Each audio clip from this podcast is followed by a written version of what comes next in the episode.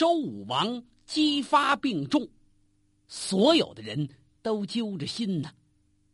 因为大周天下刚刚安定，确切的讲，还有很多隐患，都在等待的这位建国之君一一处理呀。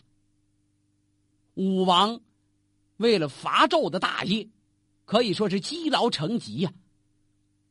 仰仗着姜子牙的辅助，还有一帮能臣，其中最主要的。就是他的四弟周公旦。这周公旦按照大排行行四，那么武王呢行二。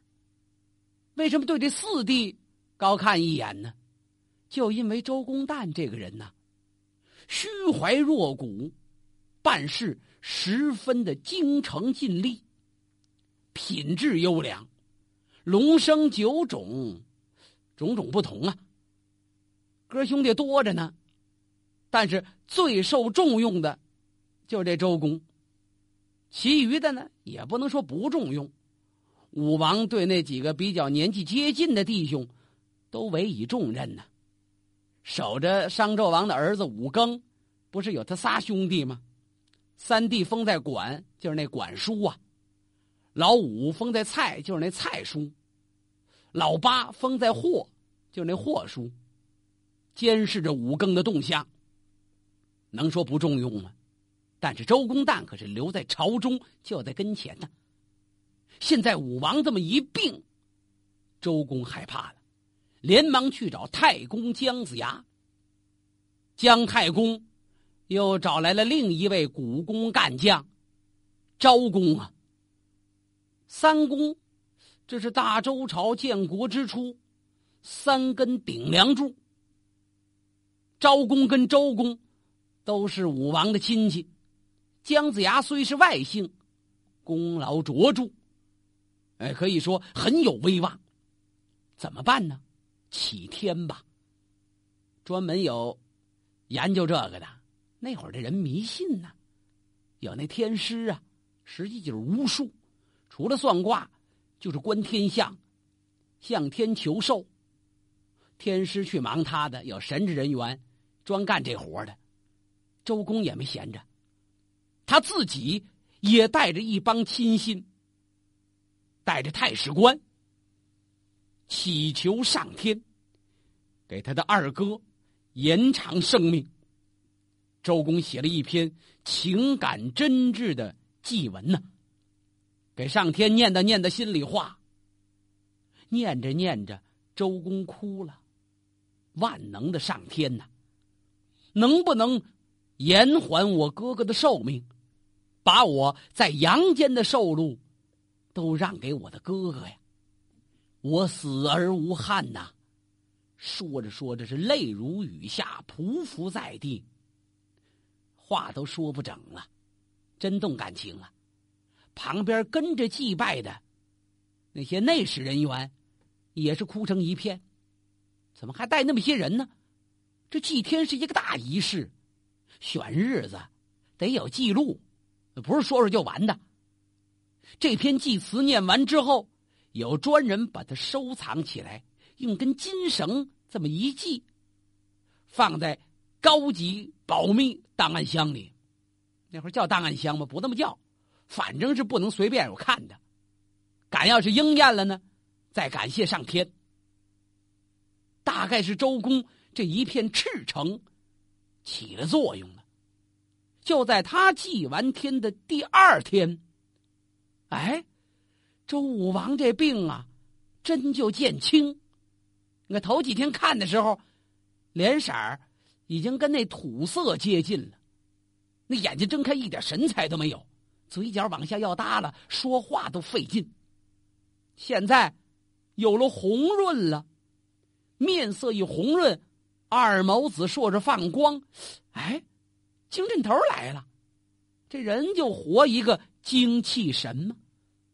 哎呦，手下人别提多高兴了，周公也是万分欣喜，姜子牙、周公都是一片欢悦。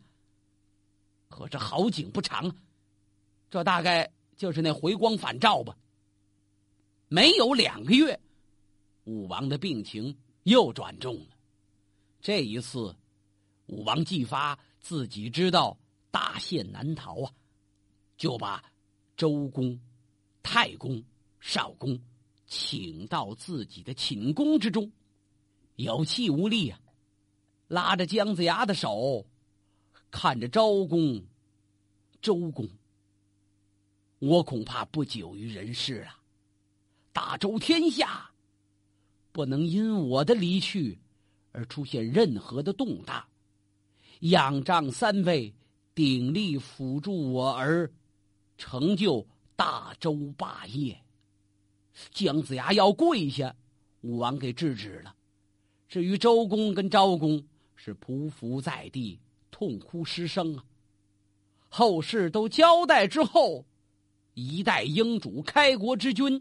周武王与世长辞，他的儿子继位，就是西周的第二个正式君主周成王。周成王年纪小啊，谁来辅政呢？留下话来了，这活不能给姜子牙，他最信任的是四弟周公。周公作为摄政王，本身也是王叔。哎，从亲属关系来讲，是当仁不让。昭公不是跟那武王也有亲戚吗？那不就远点了吗？反正这三个人是鼎力相助，京城团结，稳定了大周的政局。内部没有什么问题了。所谓内部，就是大周都城这一片。武王建州都城设在镐京。镐京是哪儿啊？就是现在陕西西安以南长安一带。都城在镐京，也就是说首都，没有什么大的波动。可是张纣王那儿子闻风而动了，就那五更啊，嘿，这五更简直是起五更爬半夜的，怎么晚上不睡觉折腾什么呀？预谋造反呢？哦，周武王死了。他那小儿子懂得什么呀？把我父亲的江山给夺去了，现在该我报仇了。蠢蠢欲动，可他周边有三位王叔在那盯着呢。周成王还有仨叔叔：管叔、蔡叔、霍叔，不是当时武王封的三监吗？你得在这监督他呀。这三位心里边也各有主张，尤其是老三管叔。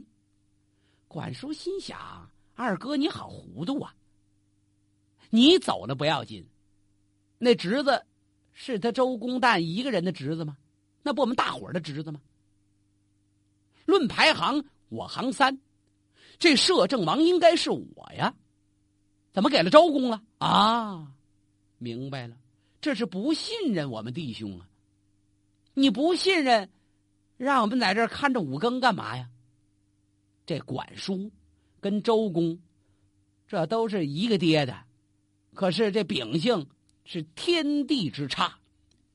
周公心怀坦荡，可以说只有大周天下，而没有自身的利益。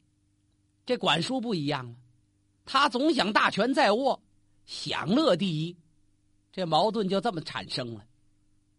管叔心中不服，就挑唆那蔡叔。跟那霍叔，他是三哥呀，老五老八都听他的，听您的吧，听我的，咱们得夺权。您想想，这还监督谁呀？五更正憋着造反呢，里外勾窜，四个人这么一碰头，出兵吧。五更挑头要夺取大周江山，管叔头一个响应，带兵跟随呀。蔡叔比较狡猾。按兵不动，在舆论上大力支持，霍叔呢也跟着蔡叔的尾巴，只是声援，不见动作。可就这样，那个影响也不小啊。周边有很多小诸侯国跟着闻风而动。咱们说了吗？天下初定，好些隐患呢。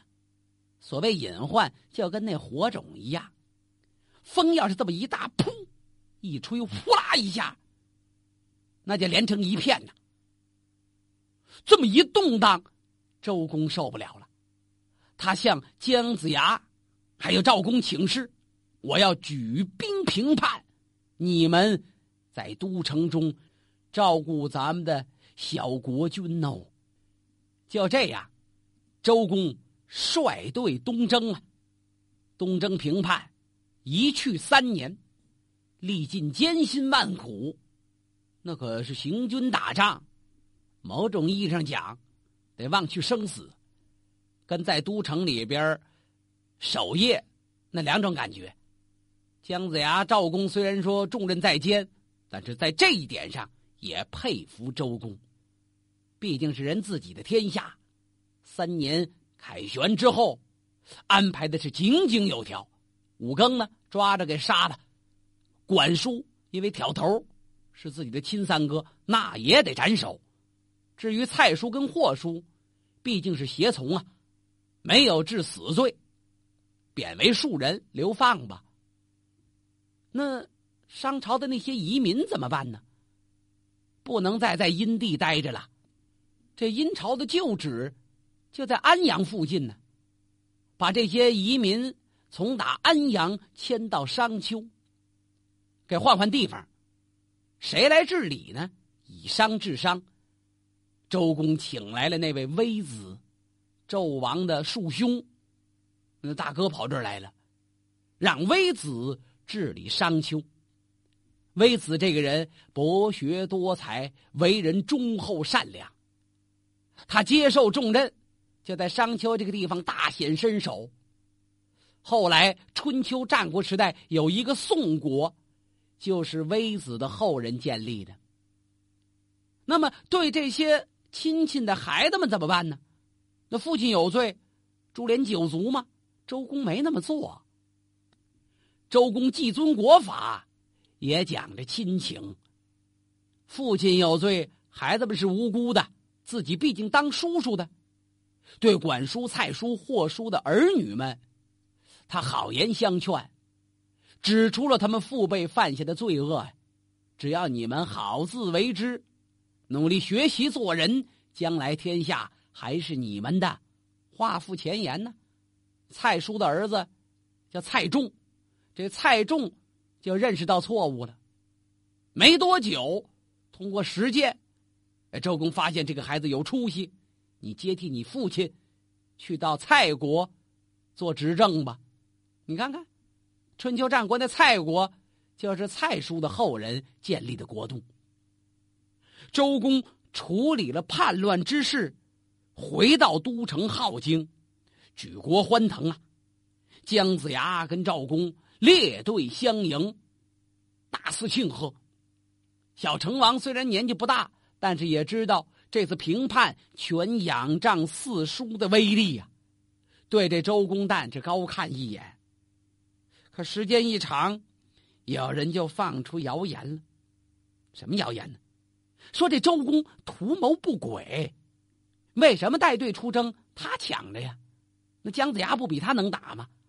那赵公也不是不会打仗啊，这说明他有野心，他打算夺权呢。哎呦，这周公听完好委屈呀。这谣言就是这样，一传十，十传百，你看他好话不出门，恶事传千里，那快着呢。跟谁讲啊？小成王也听到这种消息了，对着周公有些冷淡。周公没办法，去找姜子牙，去找赵公啊。一位是老前辈，一位是我的弟兄，我苦啊。周公泪流满面，把自己的委屈全说出来了。我是一心为了大周天下，这是什么人心存歹意，说我意欲夺权篡位。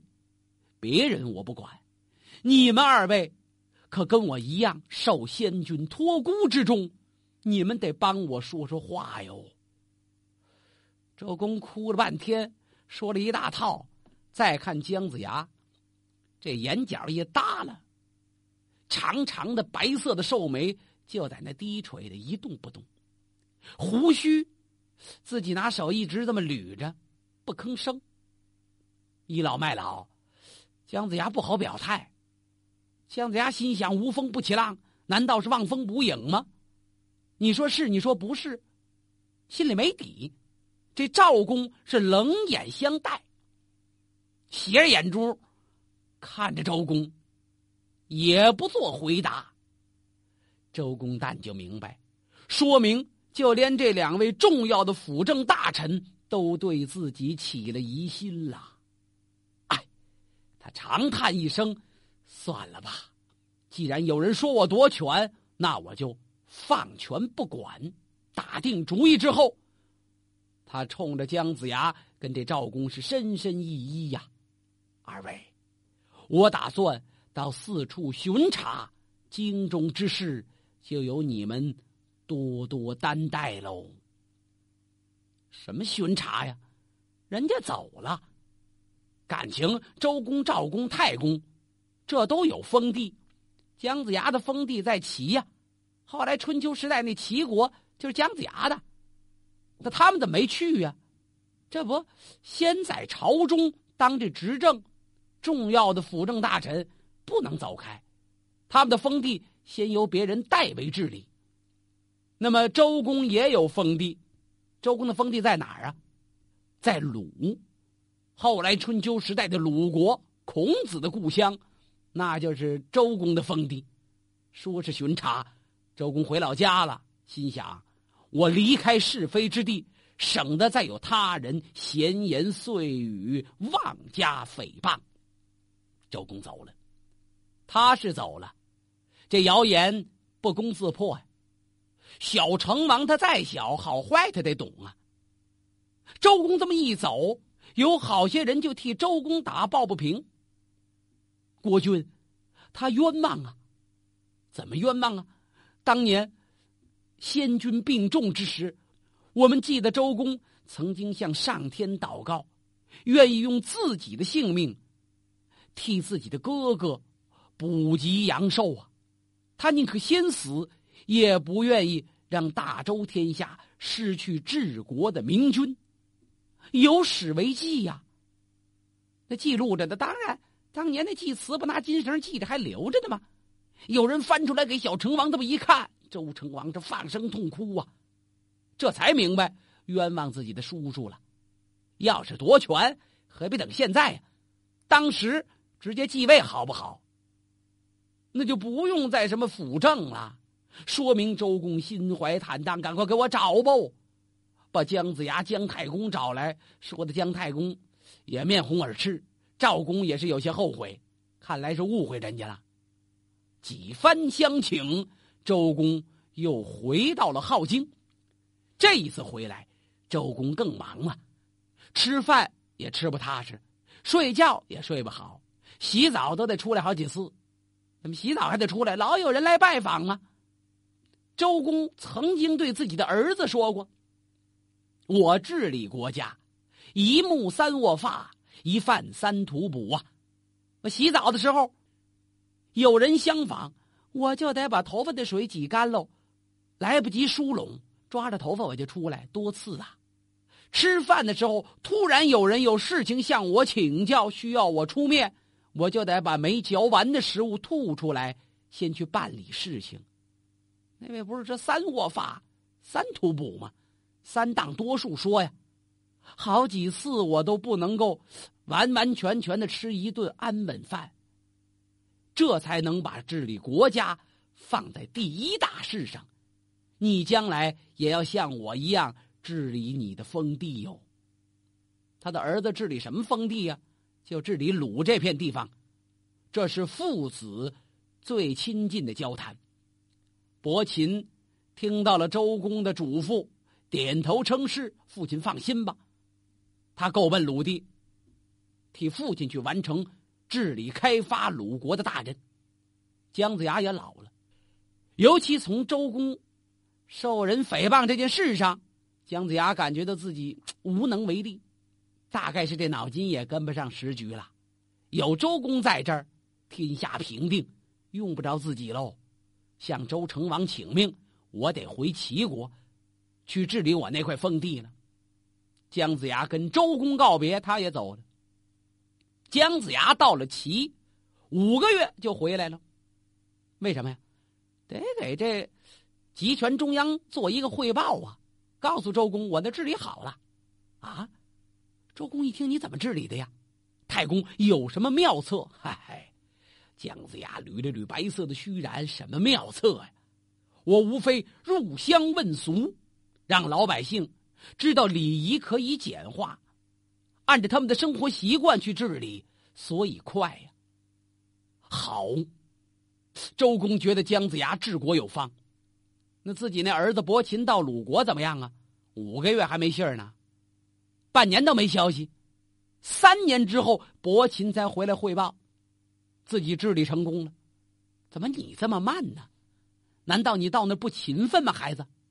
父亲，我到那儿，先去除当地的恶习恶俗，讲之以礼仪呀，教化万民，按礼仪办事，三年才见成效。唉，周公听完叹了口气呀。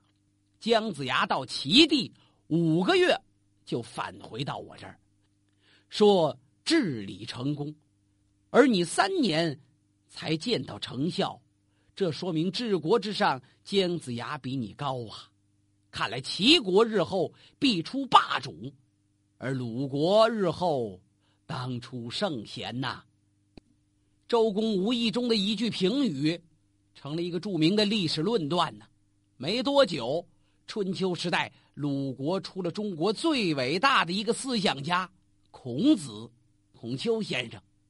而齐国的齐桓公也成为挑战王权的第一位霸主。鲁国重礼仪，礼仪为先，当初圣贤；而齐国任人以贤才为重，这也给个别的野心家造成了可乘之机呀。为了更好的治理天下，周公建议成王在洛水之东洛邑呀建立一个新的都城。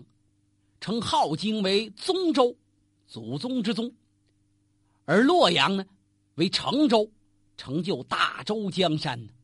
周公以卓越的政治眼光，奠定了东都的地位。高就高在他认识到了镐京的地理位置过于偏僻了。为大周朝，周公旦是耗尽了心血。重病临终之时。他请求成王把他葬在成州，永远看护着自己的新都啊！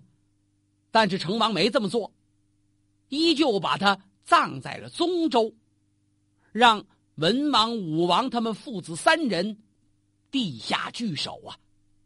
成王告诉臣下：“我有何德能敢以周公为臣呢？不敢把他埋在这儿啊！”可见古人对下葬。那有极高的讲究啊，不是随便逮哪埋哪的。周公一生心怀坦荡，忠孝勤劳，感召天下，万古流芳。